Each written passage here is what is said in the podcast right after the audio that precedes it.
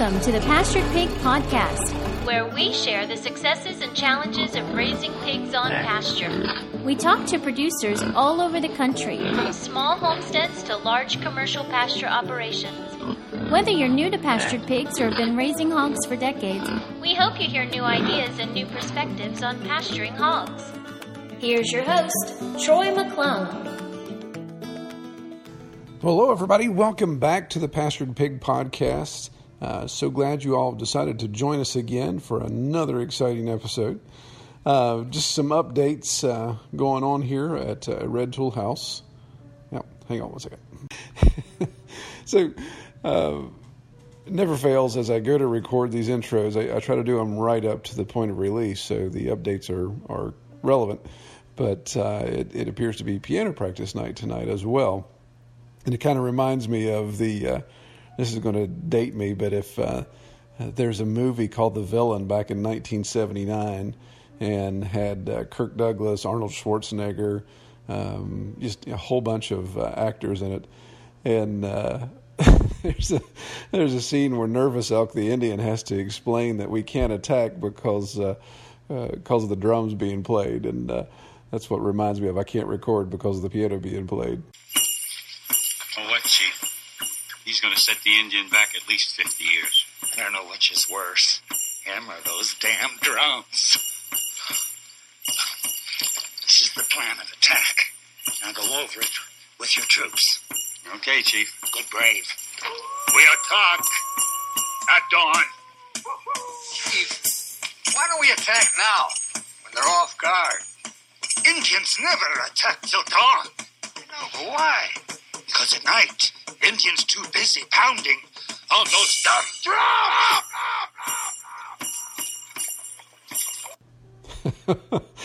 anyway, if you guys haven't, uh, yeah, that, that's an oldie but a goodie. That kind of shows you that I have about a 13 year old uh, sense of humor there. Anyway, getting on with uh, with updates. Really, uh, you know, things are going well uh, here with our pigs. I, I'm pretty certain I have two that have settled um, uh, from our from our breeding. Um, definitely know that my one sow, Merida, she's proven sow. She is settled. Um, and then my second one, Mercy, I'm pretty certain she settled. She actually, uh, uh, we were out of town and we got back. Uh, she had just a little bit of swelling, but never a standing heat. So I'm going to check her again here uh, as her next cycle comes around. So hoping that we'll have uh, two uh, two sows that have settled and be ready to farrow in mid-November. Uh, one more update is uh, in the month of October, I believe it's October 11th and 12th, we'll be in Front Royal, Virginia for the Homesteaders of America conference. So if you happen to be in that area, if you're planning on going to that conference, that's more homesteading, um, and obviously not uh, directly related to pastured pigs, but there's some overlap there. So we'll be there. We'll be in that part of Virginia for that weekend to enjoy that conference. Well, on today's interview, we have uh, Joseph Baton uh, from Greater Lakes Farm, and he uh, he's got a really nice setup, really nice operation. Uh, got a good website too. He's he's uh, kind of got his uh, digital marketing put together there well. Uh, so really uh, really good conversation with him. So let's uh, dive right into that discussion. Well, hello, everybody. Welcome to the Pasture Pig Podcast. I am your host, Troy McClung. Again, just excited that you guys take the time to listen. Uh, the goal of our podcast is to talk about all things pastured pigs. And today I have a guest from the Great White North up in Wisconsin. I have Joseph Baton from Greater Lakes Farms, and he's going to come on our show today and talk a little bit about his operation up there in Wisconsin. Uh, so, welcome, Joe. Hey, thanks, Troy. Thanks for having me on. All right. So, uh, so obviously Wisconsin. I think we've already talked about this a little bit before we started recording. You are a Packers fan, correct? I I am a Packers fan. There's- Absolutely. There's no getting no getting away from it living in Wisconsin. So, Nope. Absolutely. all right. Well, excellent. Well, I appreciate you uh, taking the time to uh, to come on the podcast and tell us a little bit about your setup. Let's um, let's dive right into that if you don't mind. Let's let's talk about your operation there at Greater Lakes Farm. What um, what do you have going on up there as far as pigs go? Sure. Yeah. Um, so we're located about uh, 20 minutes um, south of Green Bay. Um, we kind of got a polyculture farm here, and pasture pigs is, is certainly part of that. Um, we're in the northeast part of Wisconsin, and it's um, you know heavily you know it was impacted heavily by the glaciers, and our geology here is quite variable across our farm, and that makes um, things a little bit different. Um, we have a total we run 50 acres. Um, at our home site here is where we have the pigs. It's about 15 acres. Um, right now, we currently our operation is basically buy in feeders, and we've been raising them through the summer and butcher in the fall.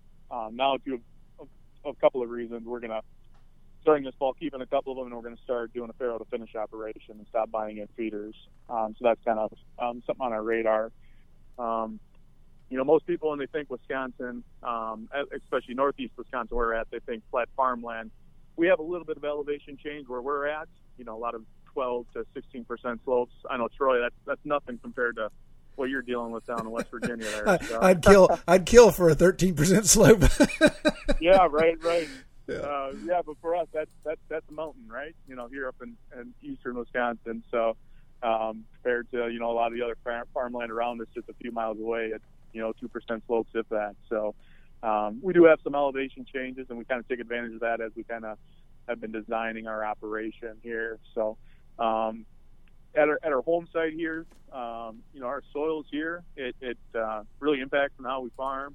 Um, it's mostly a silty sand, which it's kind of rare. We're on a old sand seam, um, and there's maybe about 200 acres of it, and we just happen to be on that. Um, that helps us out. We actually get probably an extra month of pasture season because of that, Mm. and just the way the landscape's set up. So that gives us kind of an advantage. Uh, we own another parcel, a 40 over, um, and it's a heavier, you know, silty clay. Uh, and it just takes a while for that to dry out and get going in the spring, and can get impacted in the fall depending on what what things get. So um, we kind of take those things into consideration as we you know operate our farm here. So, so do you have a lot of standing water on on farm usually throughout the year? At, at our home here, we do have a perennial stream that goes through it. Um, but even in some of the big rainstorms that we get, um, and they we have been getting more frequent, larger storms. No standing water, and I love it. Hmm. It's great. So, um, but what we do have is underneath the SAM, we kind of had have a ridge here. Um, we do have a lot of large spring complexes on the home site. A little over half of it's open and, and pasture land. The rest is kind of a, a cedar area along the perennial, and a lot of that dotted with large springs, and it's not really usable for the most part um, for pasture. Nor long to at this point. All right. So water excess is water access is not a problem. It's just uh, you don't have to worry about a lot of it uh, standing around in your pastures. Yeah, right. You dry up pretty quick for us. It, it's kind of nice. You know, we don't, um, you know, we tank out all our water to our animals, um, and it's easy to get on there even during a rain event and stuff like that. Yeah. Well, excellent. Okay. So um, so how long have you been doing pigs? Oh, sure. Yeah, I've been, you know, I grew up on a dairy farm, of course, being in Wisconsin. Right. Um, I grew up in a dairy farm. We raised pigs. We didn't do pasture style, you know, growing up. Um, see, uh, we've been doing pigs. Now this is our third year of pasture pigs. Um, you know, as I, you know, bought my own land and um, was looking into, I wanted to get back into raising animals. Um, you know, I, I really kind of liked this idea and fell in love with the concept of, you know, rotationally grazing and pasturing our pigs. Um, and it's, it's been working out great for us so far. So uh, we're on year three um, of doing it rotationally on pasture, um, but I've been doing it. We had pigs pretty much all our lives. So Yeah. All right. So you'd mentioned being a uh, polyculture. Uh, what other what other livestock do you have? sure. Um, prior to the pigs, uh, you know, we started with broiler chickens, um, like a lot of folks do, um, and that's been growing. So we have you know our broiler chickens. We also do turkeys for meat, um, and we usually you know butcher those in the fall. Um, we have a small flock of laying hens. I didn't want to get too much in the eggs, at least not at this point, enough to sustain my family and uh, uh, maybe sell a few dozen here or there, give away. Um, and then this year we added a small flock of sheep, um, and uh, so kind of growing that, easing it into it. But kind of the staples of our farm is, has been our broiler chickens, um, and then our pasture pigs, um, and the other ones we, you know, can only take on so much. And sometimes, you know, with this year we, you know, our, our broilers did well. Um, and we've been selling a lot of those. We put more of an emphasis on growing that portion as well as the pigs. We continue to double the amount of pigs we raise every year. Um, so that's kind of the growth so far up here with what we've been doing. Yeah. So what's your standard head size? I mean, what size is your herd for um, for your pigs usually? Sure. So this year we did ten. Um, we started off small just to get the feel for it. We put up put up the fence and you know, didn't want to go with a, a large number and didn't know how they'd sell off. Um, and then we've slowly been doubling that um, every year. And now we're at 10, um, 10 this year that Yeah. we're doing. All right. So is is the, the, the farm operation is this a side hustle? Do you do you have a day job? Do you have additional help on farm? Uh, this is a, a side hustle at this point. You know, it's obviously the dream to make it full time one day, right? Yeah. Um, you know, I kind of have it set up. You know, I, I have my wife here, and then we have our three young kids, um, six, four, and almost one. So I got a bunch of little ones running around, um, and they're they're good helpers. They love it. Yeah. So, Yeah. uh, but when we, when we started this, you know, my city, she comes, our my wife, she comes from the big city, uh, Twin Cities area. Hmm. Um, she wasn't, uh, you know, too acclimated with farming, and one of the goals I had getting into this, I always loved raising animals. Um, I I call it debt-free farming. It's not quite that, but um, the only debt we really have is on the land. Yeah. Um, I don't have equipment debt and things like that, and that was to, you know, we done that intentionally so to ease the strain on us. You know, things can get stressful on some days. I'm sure you know that, Troy, right? Yeah, So definitely. It's definitely. been that is that has been you know it's hindered growth. There were certainly opportunities, and I feel like this year especially we've been saying more no's than yeses at some point, but you know hopefully it continues to you know accelerate and grow for us here. But that's something we kind of keep in the back of our mind um, as we kind of grow our little operation. Yeah, yeah, definitely. I, I think that's prudent for for people to look and say, okay, what am I going to invest in? Am, am I going to dive into this head first? That requires me to to make uh, you know, a lot of financial decisions, whether it be uh, you know some debt, uh, draining savings, doing those type of things to expand rapidly, or kind of do the slow crawl method and allow the operation to pay for that expansion. Yeah, yeah, yeah. We even have it. Um, you know, when I went into it too, uh, you know, we didn't even use our savings or anything like that. You know, I had a another little side hustle, as you put it, uh, Troy. Um, you know, we have a small little wood shop, and a lot of the proceeds from that actually went to funding the farm um, to kind of keep all our personal, you know, expenditures on the same path, and not, you know, not put a burden on any of that stuff. So that kind of helped us out. All and right. Any of the financial systems as we got into it. So. Oh yeah, I talk wood. Yeah, I could talk woodworking for you for an hour or more. So we'll we'll have to save that for another discussion. But yeah, that, that's great. That's excellent. All right. Um, well, so what? Um, what uh, you're talking about your your operation there? So you're you you purchase weaners. Are you are you looking for specific breeds from your from your uh, uh, supplier? Or are you kind of just getting what you can get?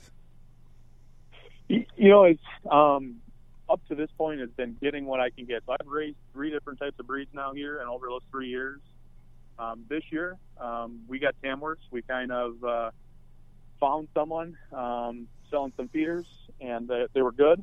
Um, you know, we've been on places. You know, there's a number of folks selling feeders around here, um, but somewhere I'd go and walk away. I wasn't too impressed with their quality. Uh, we were really happy with these Tamworths that we bought this year. It's actually our first year raising Tamworths. Um, in the past years, we primarily um, raised Berkshires, and I had one Berkshire our first year that I that I've raised. Um, for some reason, the ones last year, um, they like to jump. I'd never seen a pig jump like like I've seen last year. so they jump over the fence, and I had to uh, had to make some improvements to our fencing to in order to contain them a little bit better. You know, once uh, my wife and I were chasing around on her anniversary, you know, she gave me that look. She didn't say it, but it was either you know her or the pigs, and uh, uh, make improvements. So, but honey, I I- really I like got- bacon. yeah, yeah, yeah. No, I, I got it just from the look, but uh, but uh, yeah. So we've kind of made some changes, and even the Tamworths, you know, that we got now this year, um, I was impressed from where I bought them. It was actually from an older gentleman. Um, he was mid to upper 60s, and it sounded like it was his last year farrowing pigs too. He was kind of dwindling out of it. He had a nice little um, direct marketing farm, kind of like what we do here. Um, and then kind of because of that, you know, we we struggled a little bit here and there trying to find someone with good feeders.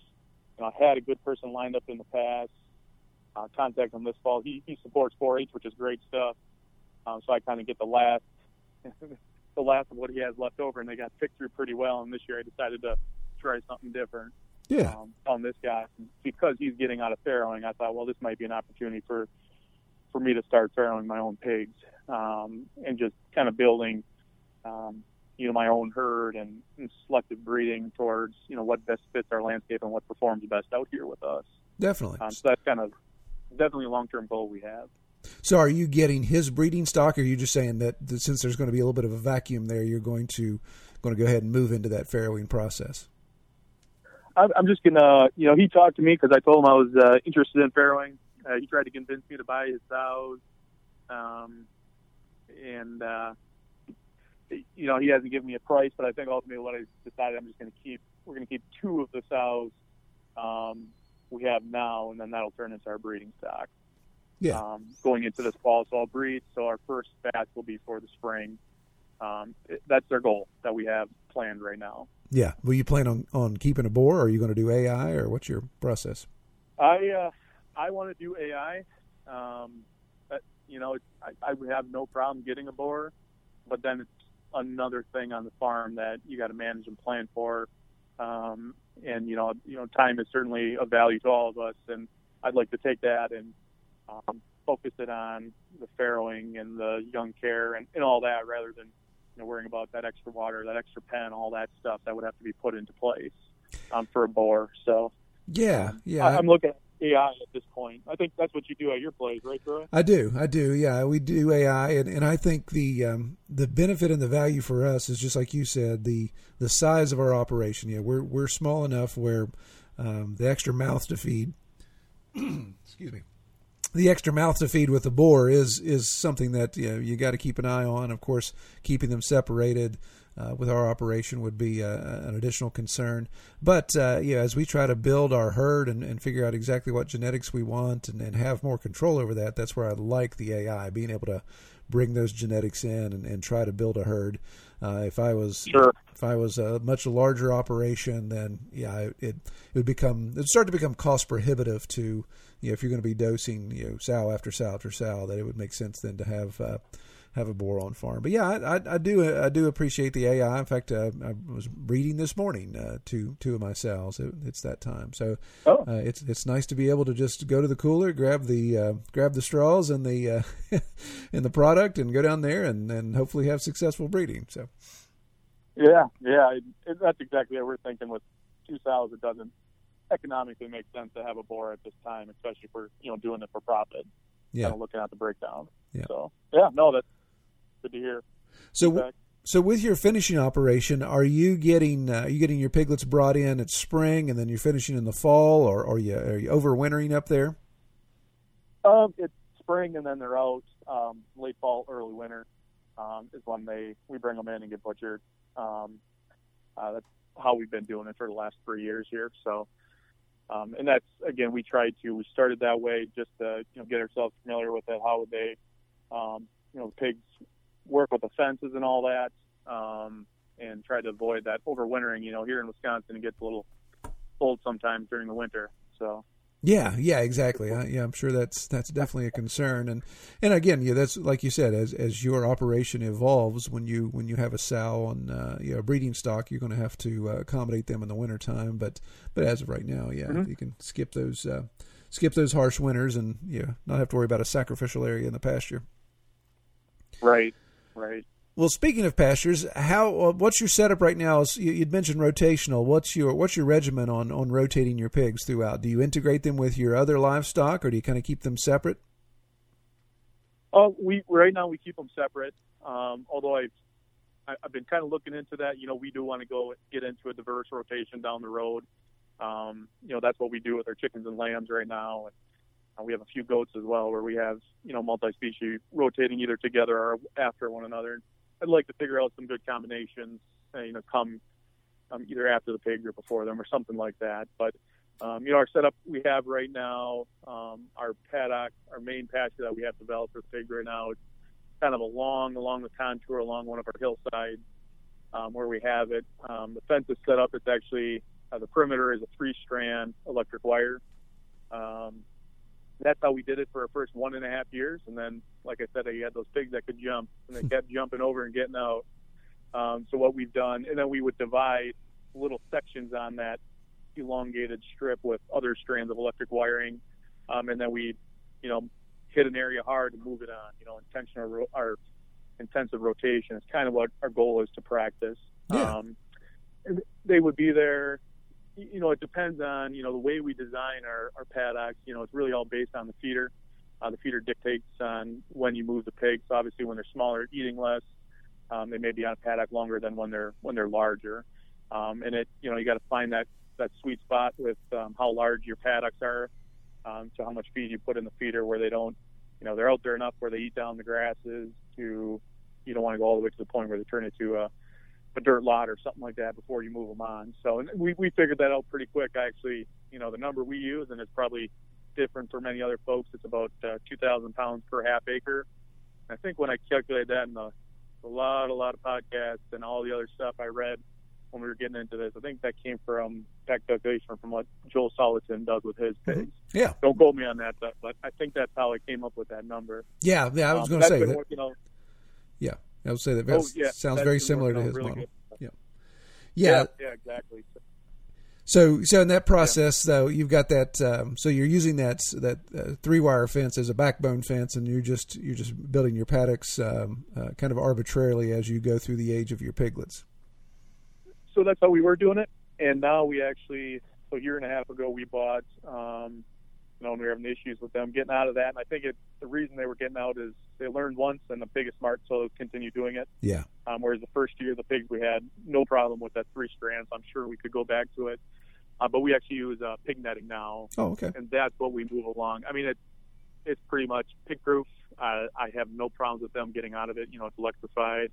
Um, it, it's a little more difficult to work with, but uh, I sleep a little easier at night. So Yes. Yeah. no through in there. So Yeah, that's that's one of those infrastructure investments that is, is sometimes a little hard to absorb straight away, especially if you're gonna you'll be buying a lot of it, and the issues, the, the manual labor elements of that. But you're right, as far as uh, security of the animal and, and just knowing that they're not going to be getting out, that definitely is uh, makes that investment worthwhile. yeah, absolutely. Well, let's Yeah. uh, let's talk about your uh, your feed setup. So, um, how are you feeding out? Are you feeding out conventional? Do you have non-conventional means? Um, for you know, for the most part, what we got it's it's mostly conventional. Um, we get we work at the local feed mill here, um, and we get pretty fresh um, grinds from them. They got a nice um, um, hog feed that they have. Um, we really like it. It works well. Um, it's it's priced really well.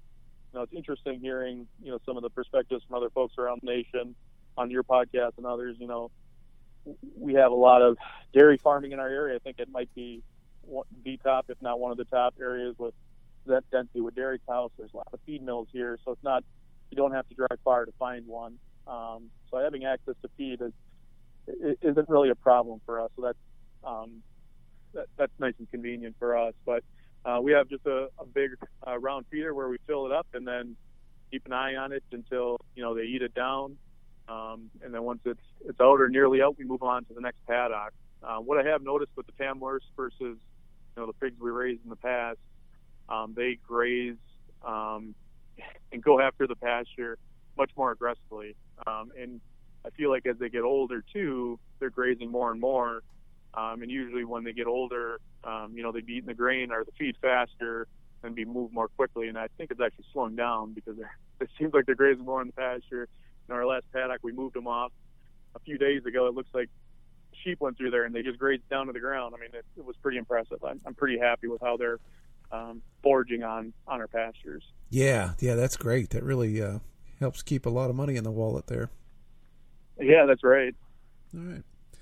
So, um, I assume just doing with your conventional feed, uh, you're not dealing with uh, organic or non-GMO type of stuff right now.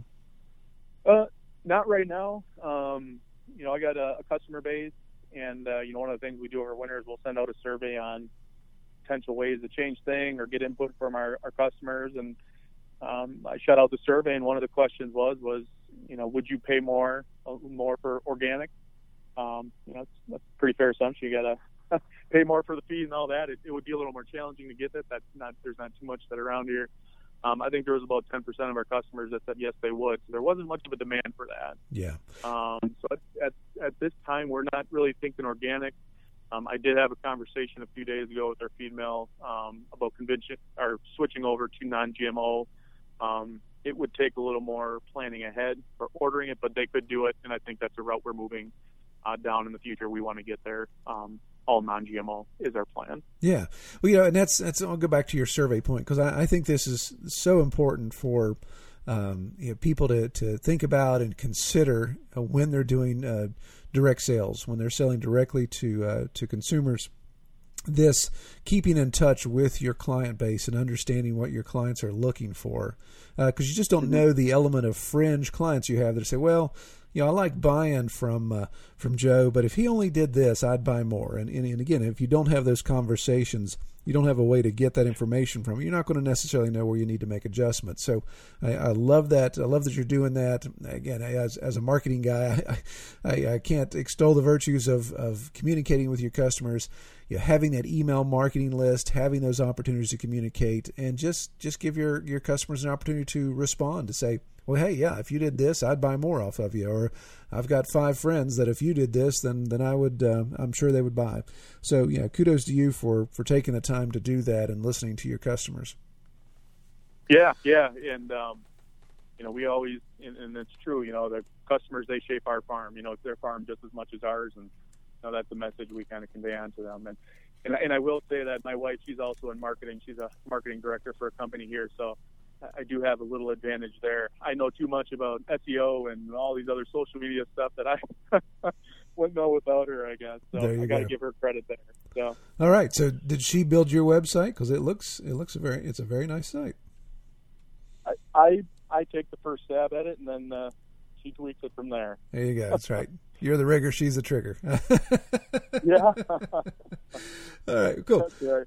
Well, uh, you talked about uh, having a day job, so let's let's talk about what's a what's a typical farm day look like for you as far as your chores go. How do you balance that uh, the farm activities and the day job? Sure. Um, so during the summer months and most of our growing season, because you know, like we, right now, we just bring in feeders, um, and even the broilers and turkeys; those are seasonal as well. Um, my day job, I work um, nine-hour days, four days a week, typically, depending on how busy things can be. Um, and then uh, um, I burn up some vacation, things like that. So I have one day off um, during the week when the family's gone, um, where I can get the major things done around here. Um, but uh, you know, on a, a typical day, work day, um, I'll be out at you know five o'clock doing just morning chores. Typically, just checking up on things. We do getting the feed out there for most of our animals, typically in the evening, with the exception of the chickens. Um, we get the feed out in the evening if feed needs to go out and water and things like that. We restock. Um, so morning's pretty easy, um, and then I'll get back.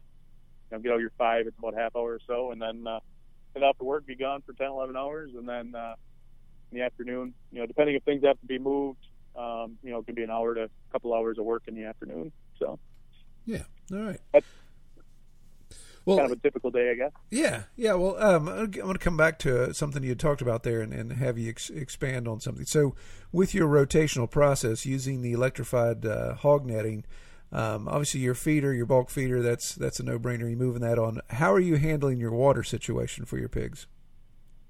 Yeah, for so for our water, we got a, a big stock tank. It's like livestock stock, stock tank, and then it's designed that it has um, a little pan underneath it with a flotation device in it. Hmm. So the pan empties, you know, the flotation device goes down and then fills back up from the water stock tank. Yeah, yeah, okay. Uh, and it holds, yeah, it holds 100 gallons. Um, it does the trick. Um, I might have to replace the float after this year. It's been three years, but it still works well. Um, you know, it's big and bulky, so I can put cool well water in there. and It'll hold its coolness throughout the day, even on a you know a 90 degree day, and we've had a number of those um, these last few weeks here. Um, so they get that nice, cool, refreshed water. Um, right now, we are working with um, some of our local, uh, the local NRCS technician, and then we have a state grazing specialist I'm working with as well. Um, and we're designing um, new pasture paddocks that ultimately be pigs, and then we're going to be putting in uh, water lines as well. So that's a fall project, if not next spring, that we're hoping to, to work towards. Excellent. Yeah, that's great. Do you do any rain catchment or anything on farm right now? Um, no, none of that right now. Um, our our you know our 15 acres we're on it's kind of a, a longer parcel. It's a 40 deep, um, as I put it. Um, so where all our pastures and our um, we don't have any buildings really near it. So if we collected the water, we'd have to haul it back there regardless. Yeah. So Okay. Well, great. Yeah, definitely. That's a good setup. All right. Well, um, going forward, I know you've you've talked about some of these uh, a little bit, but um, let's expand on them. If you looking forward, what are some short term goals you have with your uh, pig operation? I know we talked about uh, farrowing operation and and growth. Where do you where do you see that growth going in the next couple years? Oh, sure. Um, so with that, you know, one thing we've been fortunate this year is we got into kind of the retail restaurant side of sales, uh, primarily with our chicken. We haven't done any of the pork, um, but we have a lot of our chefs interested in our pork. Um, you know, I won't have anything till this fall. So our goal, my goal with that is, um, I need to expand our pig pasture, um, but we're going to go into this fall and we're going to start farrowing um, over winter year to hopefully have our first batch next year.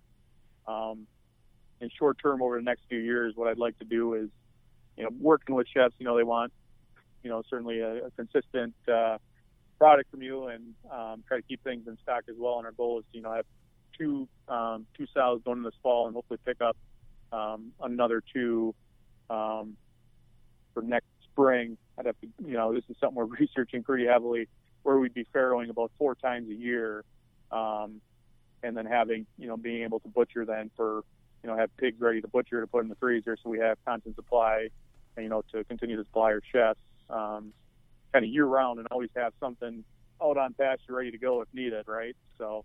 Yeah. Um, I think that's kind of our, our short term goal over the next couple of years here. Um, and then doing, you know, two farrows with two sets of sows, I think is our, our ultimate goal over the next year, really. Yeah, definitely. It, that's one of those things. That's the challenge when you when you take on uh, uh, direct sales to restaurants and, and those type of elements where you know, they they want that product on a regular basis. They want consistency there. Uh, so that does change your operation. You know, you think about it. If if you're going to go to four farrowings, uh, then you've got um, yeah, you've got different management. You're going to have uh, you know, different pastures of different age. Uh, you know, piglets going to be rotating through, and, and that's that's that's a challenge. And of course, that uh, just requires you to get the infrastructure in place. Right, right. Okay. So, um, are you you're also selling? So you're selling retail with your your chickens. Um, are, are you selling just wholes and halves when it comes to your pigs right now? Or are you actually selling cuts to, to end users? Just wholes and halves right now up to this point. Um, but, you know, like I said, with the retail, they're asking about it. So we're going to get into, um, excuse me, the cuts, um, you know, starting this fall with this batch.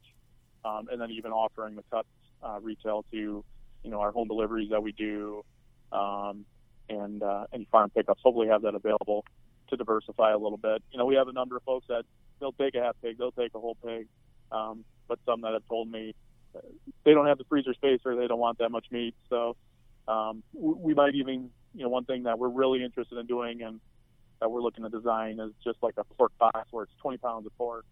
That I think might be reasonable for, you know, a different different group of customers out there potentially for us for a pork. Yeah. So um, we're still kind of working through it. it. It's tough you know, I mean, we, we can look at, you know, some of our past, um, you know, butcher cut lists and how things have pieced out and all that. You know, I don't want to overcommit on, on bacon and pork chops and not, not have any of those left um, for, for certain parts of where we market and sell our products. So Yeah. it's, it's something we're still kind of trying to work out. And that's what I'm being cautious on the, the retail side of things as well. I don't want to overcommit and then come midwinter or something not have any product either. So Yeah. um, it, it's slow growth for us at this point, but we're hoping to get there. Yeah, and, and again, uh, as we mentioned before, I, there's there's definitely nothing wrong with uh, uh, the slow method. Uh, the the the slow crawl really keeps you from uh, stubbing your toe too hard sometimes. Yeah. Yeah. Well, what about your your processing situation? Do you have uh, do you have access to good processors? I assume up in uh, Packer country, you'd you'd have some options there. Yes, we have good access to them. Um, I mean, they make brats all over the place if you've ever been to Wisconsin. So um, we, we love our brats. So yeah, actually, um, you know, probably within you know our processor we use for our pig, um, 20, 25 minutes away, USDA, all that, so we can sell um, to restaurants probably within an hour's distance. And we may look to some other ones to see if they offer other um, options. Um, that's one thing we might do is push our processor a little harder for um, you know certain seasonings or cuts or things like that. Um, especially you know the chefs are already pushing those questions on me, and I don't have any pig for them right now at this point. But um, you know within an hour of where we are, we probably have a good half dozen to dozen processors. There's a number of them around, um, plenty in supply. Yeah, wow, I'm jealous. yeah, yeah. Another advantage is, you know, there's a lot of folks that, you know, raise up a few pigs or have a couple of steers or something like that. And um, so, yeah, there's a lot of processors around. We have seen a couple recently, um, really good ones where they have a nice meat market attached to it, um, where they've completely gone away from doing custom cuts for people mm-hmm. and they only do processing for their own shop, their own little meat shop. Yeah. I'm not quite sure why, why they, they've taken that trend um, you know, some really good ones, and it's made me nervous. Hopefully, that doesn't become the norm. Um, I know some folks have mentioned they got to drive four hours, um, and and that would be a big task. Yeah, if we had to do that. So. Yeah, yeah, definitely. Yeah. yeah. All right. Well, um, so and and usually what I what I do here when I when I'm getting close to wrapping up, Joe, is there anything anything particular you'd, you'd like our um, our audience to hear about your operation? Is there anything else uh, longer term goals you, you're looking toward? Well, the long term goal is to uh, you know be doing this full time. Um, you know, I guess maybe one other unique thing we do, you know, part of our feeding regimen. Um, you know, we um, you know we we try and do you know antibiotic you know non-medicated products as well. Uh, pigs is a little challenging at this point. You know, you can't buy feeders from other farms without them going through a certain vaccination process. Sure. Um, I'm not sure if that's just Wisconsin, uh, and I think I, Iowa and Minnesota also have that rule. I think it came in effect 2016 or 2017. I don't know if that's something you have out in West Virginia. Yeah, um, no, that's one of the we reasons we want to get. We don't. Okay, yeah, the, Yeah. you have to vaccinate before you sell off farm. Um, that's a rule we have in place here, and that's one of the reasons. Uh, one of the top reasons we want to go to farrowing as well, farrow to finish. Um, and uh, one of the things we do, you know, if, if we do have a pig um, that is sick, we may give it a shot in order to, you know, bring it back. Um, but it, it's been probably two years since we've had to do that.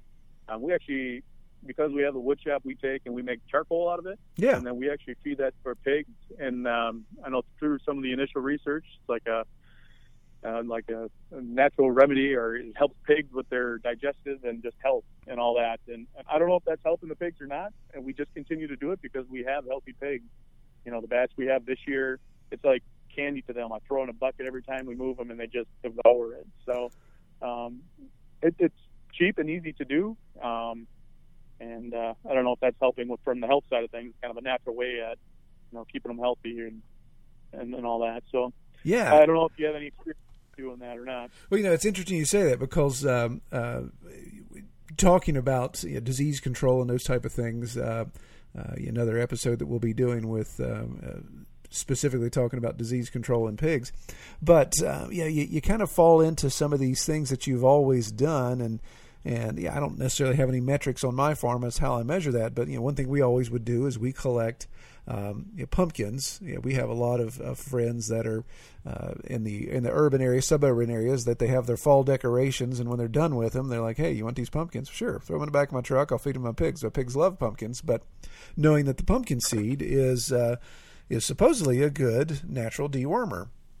So, uh, so you know, using that and, and realize, okay, I, I don't, you know, we're closed loop. I don't have worm issues uh, on on the farm and haven't for years.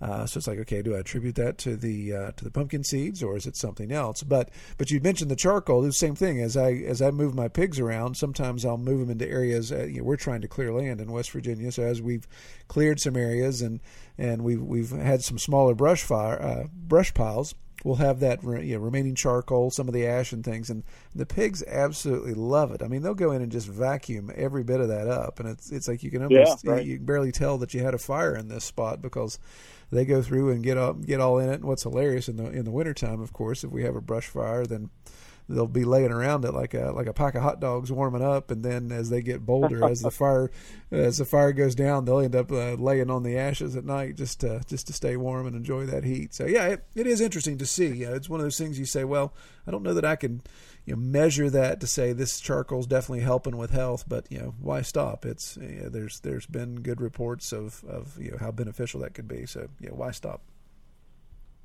Yeah, yeah, no, um, yeah, that's interesting that you observed that as well, and um, yeah, you know, it's one of the things I couldn't tell you if it's the charcoal helping out, but things are healthy, so I'm going to continue doing what I'm doing, right? Yeah, exactly. It's the old if it ain't broke, don't fix it type of thing. Yeah. Yeah, right.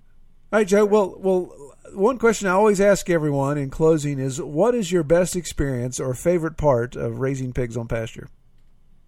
Oh, sure. Um, you know, probably one of the things, and it's why I wanted to, you know, get into having a farm, uh, farm with with my families. I wanted to kind of get my kids engaged to it, and I really love, you know, seeing when they come out and helping me, and now they're starting to take over the chores. I'm not allowed to do certain things anymore. It's got to be their job. So which I'm I'm totally happy with. You know, just I want my kids to go through that experience. I, I think that you know one thing I really enjoy about you know raising pigs and having having our little farm here. Um, you know, and I hope they continue to enjoy it as much as I do. Um, I think it builds you know good work ethic and things like that. That I think you know, as a parent is, is is a valuable thing. So.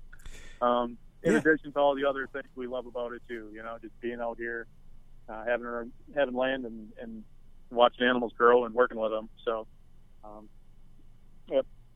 Yeah, you know, and I enjoy that. That's what I love. Ta- I just love talking to, to people that that are farming and doing these type of things all over the country, and just hear all these different experiences. But you know, touched a point uh, that's that's really dear to me. You think about uh, the majority of kids uh, now in in their generation uh, really don't get to experience a lot of what uh, our kids take for granted on a daily basis. You know, the interaction, yeah.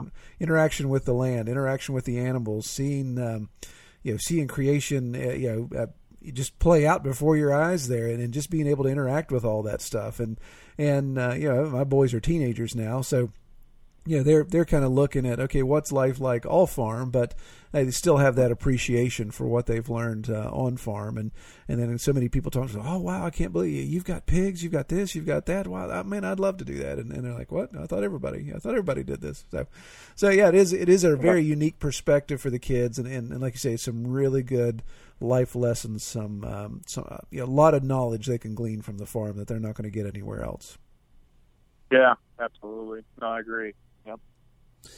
Well, all right, Joe. Man, I appreciate uh, you taking the time to talk to us this evening. Um, for those that want to find out more about your farm, uh, where can they find you on the World Wide Webs? Sure. Yes, we got our website, um, just GreaterLakesFarms.com. That's greater with an ER than Lakes Farms. Um, and then we're also on, on Facebook and Instagram as well. Uh, my wife manages a lot of that. We'll put posts out there, just farm updates. So um, you know, our contact information is on, on our website. If anybody wants to reach out to us, we're we're happy to talk. So we certainly uh, promote and encourage others to do what we're doing. So I think it's a great thing to have in, in communities. So. Excellent, excellent. Well, all right. Well, I hope you have a great evening. I hope you've got your farm chores done already, and if not, I uh, hope they wrap up soon. And uh, again, oh, pre- I'm done. All right, cool. All right. Well, again, appreciate you coming on, and, and it was a pleasure talking with you. All right. Thanks a lot, Troy. All right. Take care. Well, appreciate uh, Joseph coming on the podcast. Again, really good discussion. I like what he's got going on up there in Wisconsin. Um, if you want to know more uh, information about his operation, as he mentioned, we'll uh, list that in the uh, show description so you can uh, find all of his contact links there. Well, um, we've got another batch of interviews coming up. Excited that uh, you we've got some um, kind of a little bit of a change in format for, for a couple of the interviews. We have some people that are just new into the pastured pig world, and we're going to talk to them about their first experiences, you know, their first year uh, or two in this uh, in this area of, of farming and, and get their experiences and, and be able to share what uh, what they've run into so far, some of the challenges and some of their successes. So that'll be a string of interviews coming up here in the next couple weeks. Well, appreciate everybody uh, listening. Hope you have a great week and a good time on the farm. Take care. We hope you have enjoyed this episode of the Pastured Pig Podcast. To learn more about our podcast or to submit topics or recommend guests for future episodes, visit redtoolhouse.com.